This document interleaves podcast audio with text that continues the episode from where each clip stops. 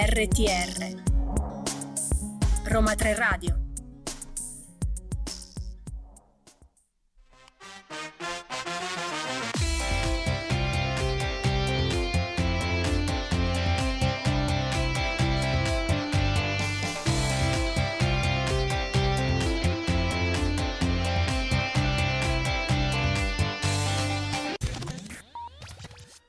minuto dopo le 13, ormai queste note penso che tutti li conosciate, sono le note di Listen to You, comincia una nuova ora del nostro fantastico programma curato e diretto dal centro Europe Direct dell'Università degli Studi Roma 3. Sapete già chi c'è a fianco a me? Io direi di sì, dai, sono due settimane che abbiamo fatto conoscenza. Io sono Chiara Esposito e qui ho il fantastico Claudio Di Maio. Troppo buona Chiara, siamo pronti per cominciare questa nuova puntata anche con tutta una serie di importanti notizie di attualità dall'Unione Europea, ma anche con un importante spazio dedicato ai bandi e agli eventi che provengono sempre dalle istituzioni europee. Sì, infatti la possiamo chiamare una rassegna stampa un po' approfondita. Non uh, prendiamo le notizie di prima mano, cerchiamo di capire in retroscena come siamo arrivati a questo punto. Ma lo facciamo appunto grazie a Roma 3 Radio che ci ospita e vi ricordiamo di seguire non solo Europe Direct, ma appunto uh, questo mi sembrava un po' sottinteso, anche Roma 3 Radio su Facebook e Instagram con il 3 scritto a lettere e su TikTok scritto a numero. Corriamo subito a inforcare le nostre cuffie e diamo spazio alla musica.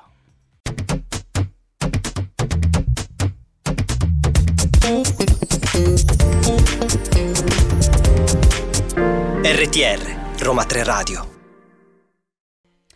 ci buttiamo a bomba sulla prima notizia e lo facciamo a partire dai dati, perché insomma dobbiamo sempre contestualizzare quello di cui parliamo. È una cosa che ci piace fare.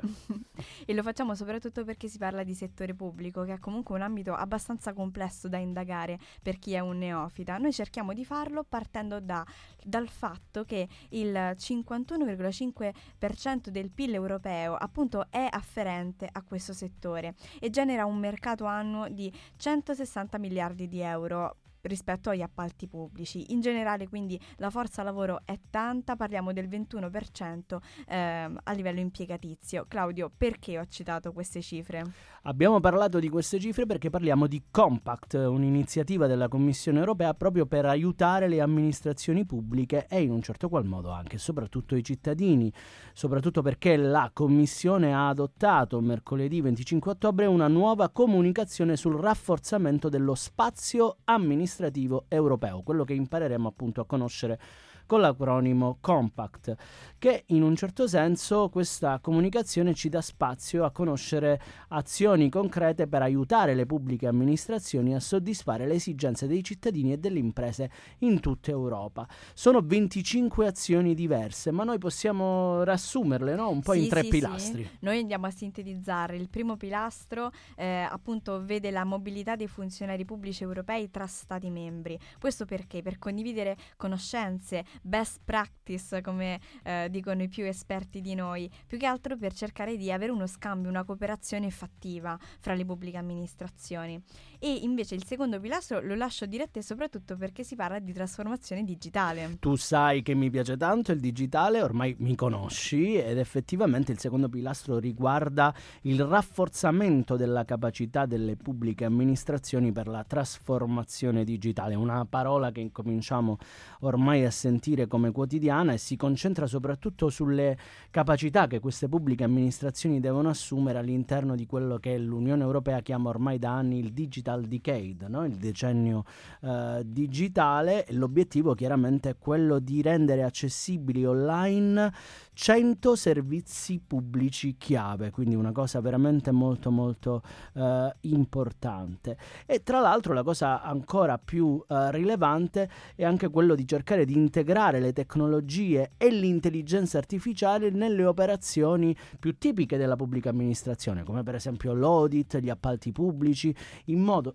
certamente sicuro e affidabile. No, noi lo dobbiamo ribadire, ecco, soprattutto perché poi il terzo pilastro invece si occupa si occupa di tutt'altro, la trasformazione eh, green, quindi ecco da digitale ci spostiamo a un'altra delle grandi sfide globali del nostro secolo, ma mh, con un aspetto ancora più concreto, l'impronta, misurare l'impronta di carbonio delle amministrazioni pubbliche. Una sfida non da poco, però siamo certi che sia, che sia fattibile. Sicuramente sì, anche perché soprattutto la Commissione europea si aspetta grandi risultati da questo e qui vi sveliamo ovviamente il vero messaggio di questo compact, rendere ancora di più le amministrazioni pubbliche più vicine a quelle che sono le esigenze dei cittadini, più vicine a conoscere il programma Europa Digitale e soprattutto alla collaborazione con gli Stati membri. Ricordiamoci che ci sono due principi fondanti, la leale collaborazione e la sussidiarietà, che sono quelli che devono riguardare proprio il rapporto tra i governi, i governi locali, i cittadini e la nostra tanto amata Unione Europea.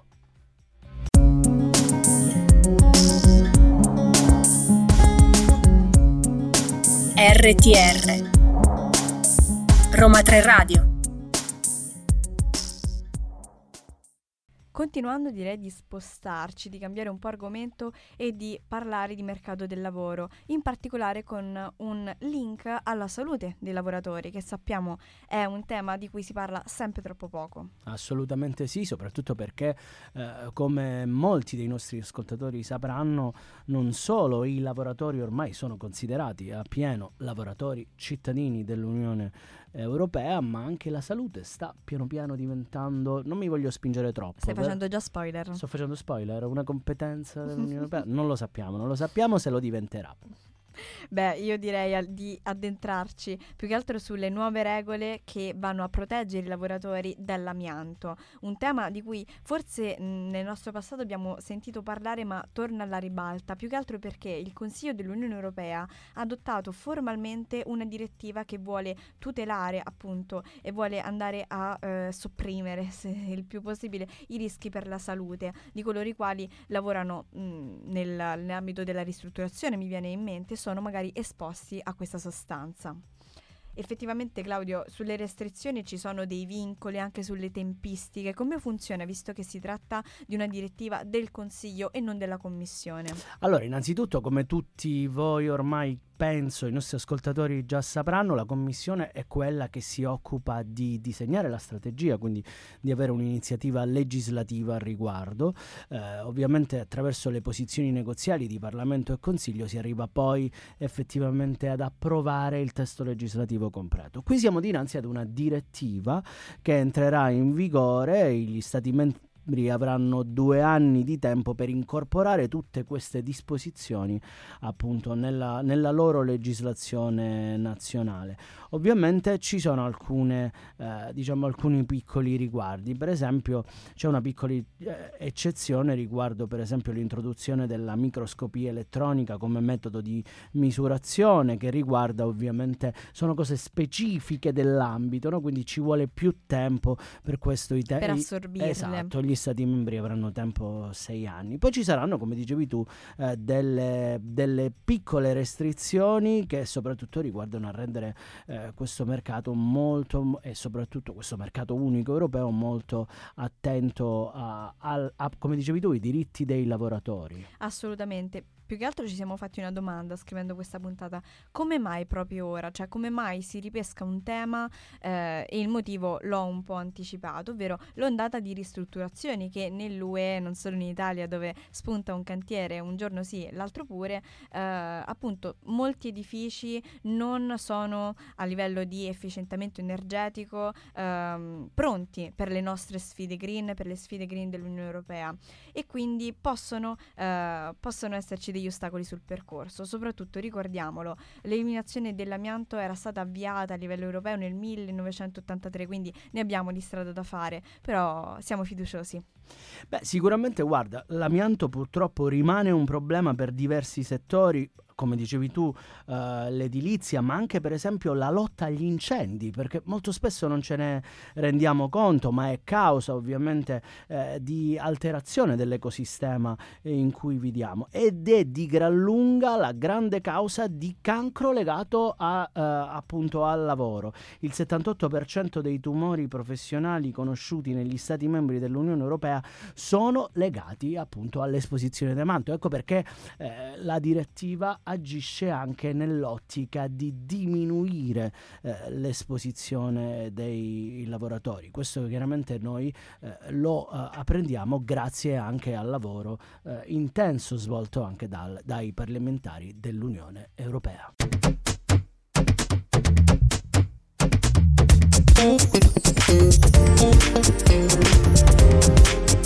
RTR Roma 3 Radio Finora abbiamo parlato di tecnicismi, dobbiamo dirlo. Mm, troppo tecnici, no? Scendiamo sul pratico, Claudio, scendiamo sul pratico, soprattutto perché consumatori siamo tutti noi, tutti Eh, noi nel mercato. già mi stai guardando. Ti sto guardando più che altro perché ci sono delle nuove norme che hanno a che fare con i prodotti difettosi, ma soprattutto con i guasti. ne sai qualcosa? Ah, ecco perché mi stai guardando. Perché io notoriamente sono un consumatore assolutamente che rompe tutto quello che ha in mano. Quindi sicuramente io sono un grande sostenitore della protezione dei consumatori. Vabbè, l'Unione Europea ti tutela anche in quanto consumatore sbadato. Sbadatissimo, soprattutto se questi danni derivano eh, da prodotti o dallo sviluppo delle nuove tecnologie. Adesso vi spieghiamo perché. Nel settembre del 2022 la Commissione europea ha pubblicato una proposta per adattare le linee guida per affrontare i vantaggi cioè, tecnologici che i nuovi prodotti possono avere. Con questo uh, appunto intento è stato chiaramente discusso, la, è stata discussa l'approvazione di una direttiva atta a stabilire criteri uniformi in tutti i Paesi membri dell'Unione Europea per garantire il corretto funzionamento della cosiddetta economia digitale circolare, che in buona sostanza che cosa vuol dire? Vuol dire tutelare i cittadini, i consumatori da tutti quei danni che possono derivare dall'economia tecnologica. È una cosa che forse noi non ci interroghiamo abbastanza su questo No, punto. non se ne sente parlare più che altro perché essendo una materia molto nuova, ecco, i vuoti normativi si riempono pian piano e si riempono pian piano soprattutto perché in questi prodotti ad oggi rientrano anche software di intelligenza artificiale, servizi digitali, robot, droni, insomma, eh, smart device, cose che fino a eh, qualche anno fa non erano, non erano effettivamente nella nostra quotidianità. Sono esclusi però, dobbiamo dirlo anche, ci sono delle piccole lacune, ma più che altro per la difficoltà di gestione di un ambito come questo, i software open source. Però ecco, al di là, Qualora ci sia un danno fisico, già lo sapevamo, l'Unione Europea tutela i suoi consumatori, ma oggi le, le, nuove, le nuove, regole cercano di um, spingersi un po' più in là.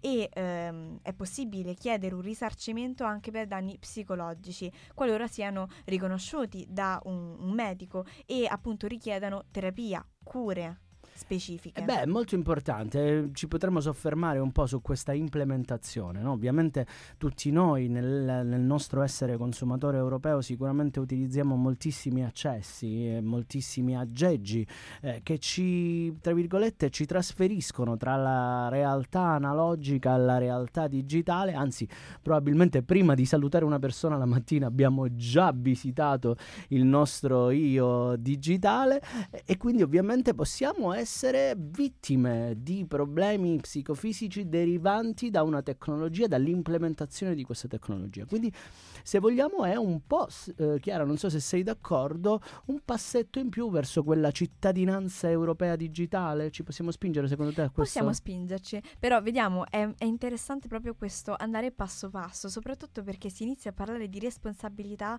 verso i produttori. Ecco, secondo me questo è un tema altrettanto importante. In questo caso eh, si ha un, un periodo di vent'anni, insomma uno spettro ampio. Devo dire che, che sono tante le informazioni al riguardo e le approfondiremo con voi se ci saranno nuovi aggiornamenti.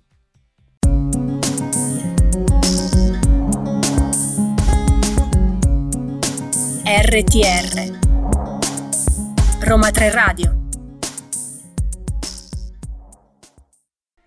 Allora, io perché prima ti avevo fermato da uno spoiler? Perché dobbiamo parlare ora di salute, Claudio. Ah, eri io vado sempre troppo avanti. Eri proiettato nel futuro, però in tra l'altro con realtà- questo freddino che è cominciato ad arrivare, non lo so, vabbè, non lo sappiamo. Non dobbiamo illuderci, il cambiamento climatico è alle porte, anzi è realtà. Però ecco, tra le tante, tra le tante notizie di attualità ve ne abbiamo pescata una rispetto alle scorte dei medicinali per l'inverno, perché proprio Ah, quello Il mio ibuprofene quindi è salvo, diciamo. è salvo e avrai delle scorte talmente eh, sicure perché è proprio la catena dell'approvvigionamento eh, l'oggetto dell'interesse della Commissione che ha adottato una serie di azioni proprio per prevenire o almeno mitigare le gravi carenze che erano state registrate e Ah, negli ultimi ok, tempi. Ok. Carenze che sono, diciamoci la verità, a volte critiche perché tutti i sistemi degli Stati membri ovviamente eh, soffrono di una domanda di alcune, eh, di, di alcune specificità di farmaci. Pensiamo agli antibiotici. Io lo so che tu ne consumi. eh, No, no, non no, no, no, tantissimo. però conosco gente che f- ci fa il drink proprio. esatto, esatto. Però questo settore è un settore a cui l'Unione Europea si sta interessando da tempo, non solo per prepararsi al meglio ad affrontare appunto la stagione invernale, ma ci sono anche tutta una serie di misure che coinvolgono la cosiddetta, la neonata autorità europea per la preparazione e la risposta alle emergenze sanitarie, conosciute con il nome di ERA. Ma c'è anche un'altra agenzia che è l'agenzia proprio per i medicinali, quella più famosa che conosciamo sin dai tempi del L'EMA. Covid, l'EMA, esatto. E quindi ecco appunto, eh, vediamo un po' come funziona questo meccanismo. soprattutto perché si parla di meccanismo europeo eh, volontario di solidarietà e questa è l'informazione che più ha colto la mia, la mia mh, insomma, attenzione, eh, visto che se uno Stato membro è carente rispetto a un determinato medicinale può farne richiesta e eh, la cooperazione si attiva, proprio l'aiuto degli altri Stati ehm, va... Ti piace? Ti piace questa cosa? Sì, io sono, sono così, di, di ampie vedute. Eh, sicuramente anche la trasparenza sugli appalti, però non è, non è da meno, perché appunto la documentazione rispetto a tutto quello che vi stiamo raccontando sarà resa pubblica nei prossimi eh, mesi, appunto all'inizio del 2024. Insomma, degli importanti spunti di riflessione. Certo, soprattutto perché sono benefici, come dicevi tu, congiunti. Stiamo cercando di creare a piccoli passi questa Unione Europea eh, della salute, ma attraverso che cosa? Il coordinamento innanzitutto delle pratiche di appalto pubblico, come dicevi tu, quindi non solo approvvigionamento generico, ma cercare di strutturalizzare questa, eh, diciamo, questo approvvigionamento di farmaci e anche la diversificazione delle catene di approvvigionamento. Se io vado a comprare troppi antibo- antibiotici o troppo ibuprofene, è chiaro che andrò ad intaccare queste catene di approvvigionamento. Quindi è importante ovviamente che questa Unione Europea della Salute, lo ribadisco perché mi piace anche Devi quando lo spiegarla sento. però. Sì, lo dobbiamo dire perché effettivamente l'Unione Europea non ha una precisa competenza in materia di salute, però lo può fare per quale motivo? Perché ovviamente la tutela della salute rientra in quei benefici della, eh, diciamo, della cittadinanza eh, dell'Unione Europea e soprattutto un interesse generale per gli Stati membri, quindi è chiaro che esiste anche un programma che si chiama EU for Health. Te lo Sì, ricordi? sì. È un programma molto interessante che opera nell'ambito eh, sanitario ovviamente e lo fa con ehm, un'azione diretta, degli investimenti, più precisamente 5 5,3 miliardi di euro e eh, si va a rafforzare tutto quell'apparato di organizzazioni sanitarie, ma anche ONG dei paesi dell'UE e dei paesi terzi associati a questo, a questo programma, appunto perché c'è stata, a seguito della pandemia, una coscienza differente. Sì, sicuramente. Io mi sento più tranquillo, quindi anche voi, penso.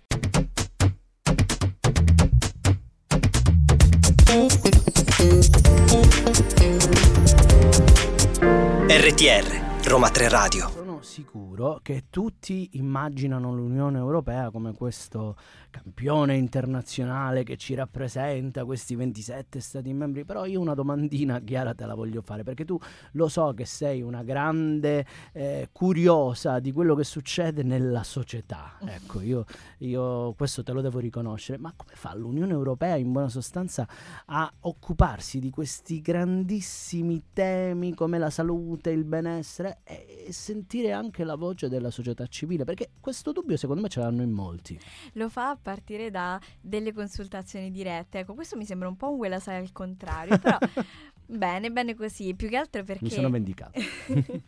Hai fatto benissimo perché poi questo è un tema fondamentale da portare alle orecchie dei nostri ascoltatori. Ecco, l'Unione Europea si vuole porre, lo diceva Ursula von der Leyen nel suo ultimo discorso sullo Stato dell'Unione, come un attore geopoliticamente rilevante, ma non può farlo senza partenariati con paesi extra UE e senza coinvolgere i suoi cittadini, proprio per monitorare gli obiettivi che in questo caso eh, si riferiscono al Global Gateway, ovvero eh, un, una grande iniziativa che eh, l'Unione Europea ha avviato per cercare di investire in maniera più consapevole e contrastare le sfide globali più urgenti, tra le quali i cambiamenti climatici, il rafforzamento della competitività e dell'approvvigionamento. Ecco, c'è però un evento che si è tenuto negli ultimi tempi. Esatto, ed è per questo che ve ne parliamo, perché la Commissione europea ha inaugurato il Global Gateway Civil Society and Local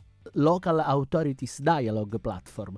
È molto importante, una piattaforma di dialogo tra le autorità locali e la società civile, quindi in pratica mi sono eh, anch'io animato a cercare questa risposta, eh, soprattutto anche con le organizzazioni di questa, eh, di questa società civile. E a titolo eh, esemplificativo ma non esaustivo, queste organizzazioni che comprendono all'interno donne, giovani, istruzioni, clima, ambiente, possono scambiarsi pareri e opinioni su questioni politiche rilevanti, compresa anche per esempio la lotta alle disuguaglianze, il, eh, il contrasto per esempio a quelle che possono essere le disparità della società e chiaramente facilitare anche il raggiungimento di questi obiettivi della strategia del Global Gateway che poi fondamentalmente impegna tutti i membri a svolgere attività appunto di condivisione all'interno di questa piattaforma. Ma una grande parolina la possiamo dire, si chiama cooperazione, vero Chiara? Assolutamente, la cooperazione è alla base di tutto quello che abbiamo citato, più che altro perché se lo spettro degli obiettivi è così ampio, c'è necessità di, ecco, stringere un po', andare a, a concretizzare il tutto. Lo si fa in particolare con uno sguardo rivolto ai paesi extra UE, l'abbiamo, l'abbiamo già detto, eh, tramite pacchetti di investimenti. Ne cito uno che richiama la prima puntata di questa stagione ecco, di Listen to You. Fai ovvero... il crossover. ovvero quello Africa-Europa. Ecco, sono ehm, disponibili 150 miliardi di euro, eh, saranno poi investiti ehm, in vari settori, ma appunto in collaborazione con partner africani. Sono però anche altre le aree del mondo alla, alle quali l'Unione Europea guarda. Assolutamente sì, questo come dicevi tu è stato un aspetto sottolineato particolarmente anche all'interno del SOTEU, del discorso sullo Stato dell'Unione pronunciato a settembre dalla Presidente von der Leyen e, e chiaramente ci sono altri eh, investimenti per progetti sostenibili e di alta qualità che dovrebbero ovvia- ovviamente tenere sott'occhio gli Stati membri dell'Unione Europea con i propri paesi partner e questo ovviamente assorbirà anche un ruolo centrale eh, della società civile. Quali sono gli altri paesi? Sicuramente l'Asia e il Pacifico, eh, un altro partner molto importante per l'Unione Europea, ma anche l'America Latina e i Caraibi, che sono ovviamente eh, un punto dove la stessa Presidente von der Leyen ha detto eh, l'Unione Europea deve migliorare globalmente la propria presenza con 45 miliardi di euro. Io devo dire che se per il 2023 sono in ballo 90 progetti, sicuramente ne riparleremo.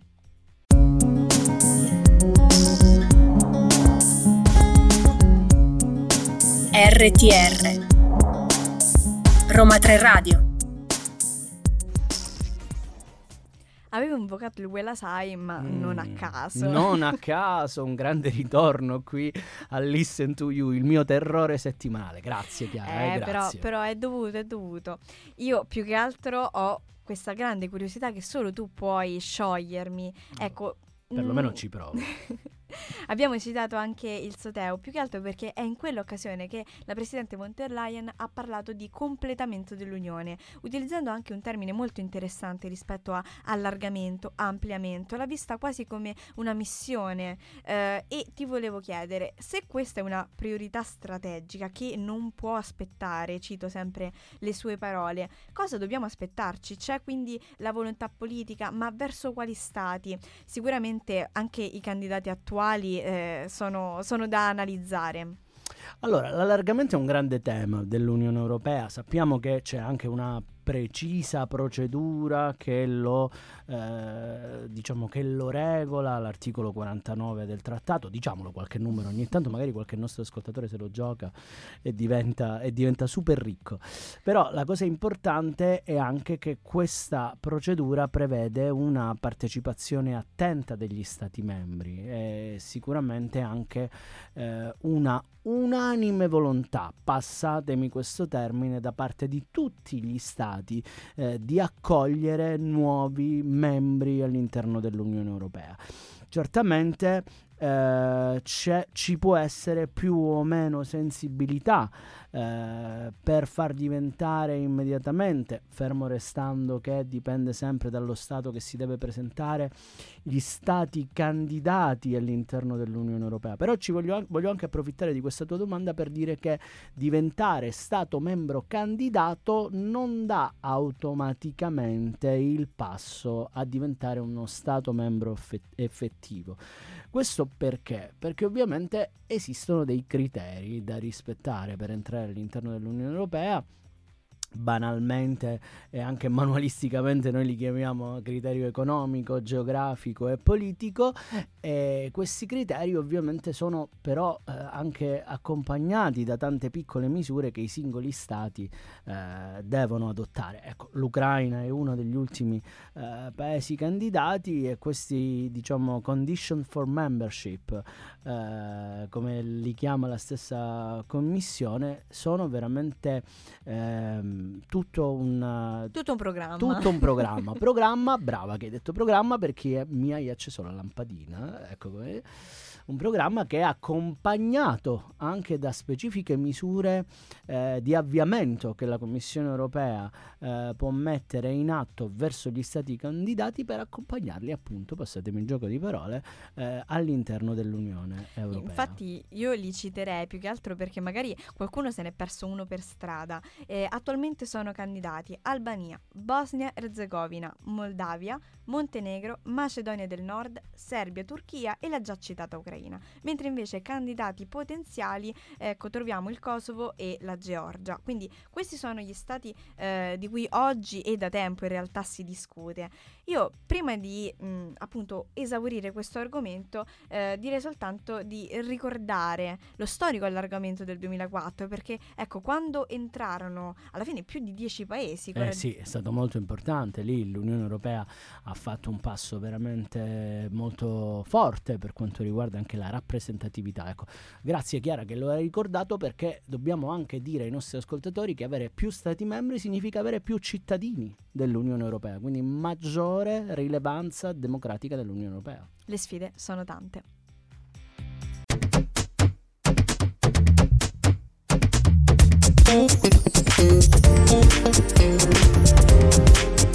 RTR Roma 3 Radio tu lo sai, io ho un po' un, una passione. Una passione. Una preferenza. Una brava. Oltre al digitale, tu lo sai che a me piace molto il discorso del coinvolgimento della popolazione e della partecipazione dei giovani al processo di integrazione europea, che non è solo una bella frase da dire davanti al microfonone della radio, ma è un qualcosa che si può realizzare. Siamo all'interno di bandi e eventi e quindi vi parliamo di questo bando, il quarto bando annuale annuale pubblicato dalla Commissione europea che ha eh, diciamo un'azione preparatoria che si chiama Una sfera pubblica europea, una nuova offerta di media online per i giovani europei. Si tratta appunto della quarta iniziativa, l'obiettivo di questa azione è coinvolgere i giovani creando spazi online che raccolgano contenuti giornalistici originali e soprattutto stimolanti sulle tematiche e anche questioni che vengono discusse a livello dell'Unione dell'Unione Europea.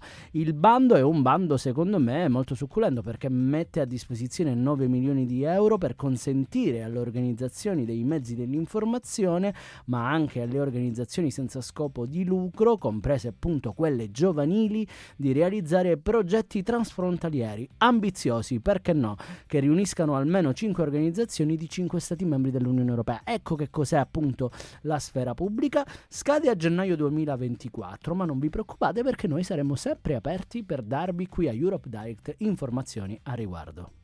Bene, bene. Io direi anche di fare un salto a Bruxelles, se possibile. Facciamolo. Ma non solo, perché dal 5 all'8 dicembre si terranno proprio ehm, a Bruxelles gli Agri-Food Days, ovvero le giornate agroalimentari dell'Unione Europea, un evento internazionale che riunisce ogni volta agricoltori, politici, leader aziendali, analisti ed esperti di tutto il mondo, non solo europei, per parlare delle prospettive, delle idee trasformative su eh, questo questo settore così ampio, eh, facendo il punto anche su temi quali la sicurezza alimentare, le tendenze del mercato e perché no, innovazione digitale. Ve lo diciamo però non soltanto per farvi prendere un aereo, ma anche perché le conferenze saranno in formato ibrido, quindi la partecipazione online è possibile e gratuita, tra l'altro. Noi daremo sicuramente informazioni anche per un altro evento molto importante che si, in realtà si tiene proprio in Italia presso la Fiera di Rimini. Ritorna Ecomondo, l'evento internazionale di riferimento in Europa e nel bacino del Mediterraneo per le tecnologie, i servizi e le soluzioni industriali nei settori dell'economia verde e circolare. È un evento molto importante, ve ne parliamo perché riunisce all'interno stakeholder, industrie, decisori politici, opinion leader, autorità locali e ospita soprattutto le aziende che in questo ambito offrono servizi ambientali, soluzioni, tecnologie e che coprono anche la gestione di elementi importanti per la nostra società, come per esempio le acque, lo smaltimento dei rifiuti, il tessile, la bioenergia, ma anche la gestione e la protezione del suolo. Insomma, quest'anno è un evento assolutamente molto importante perché saranno presenti anche le agenzie esecutive della Commissione europea che parteciperanno. Quindi ci sarà Cisnea, Ismea, Rea e Adea, che oltre ad essere dei fantastici acronimi è importante partecipare per approfondire tutte le opportunità di finanziamento europeo e incontrare anche aziende e progetti che già hanno avuto un successo in questo ambito. Sono sicuro che vi starete chiedendo come poter partecipare e quindi arrivare a Rimini già preparati. Noi siamo pronti qui per darvi informazioni.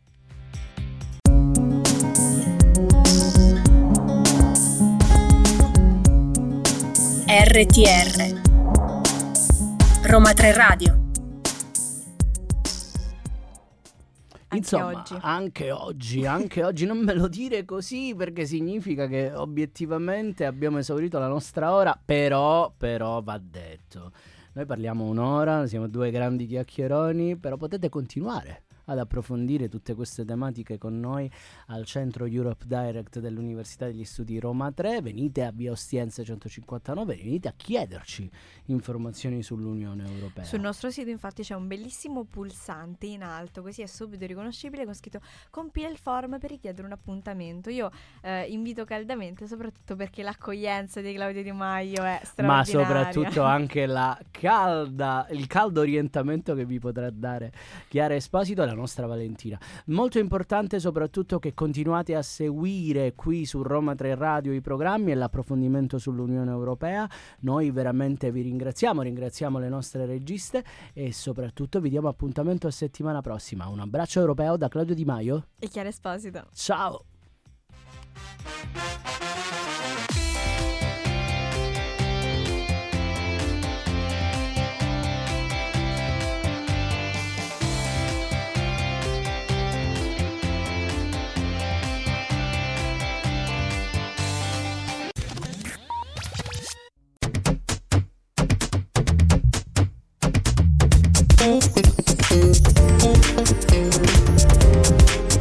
RTR Roma 3 Radio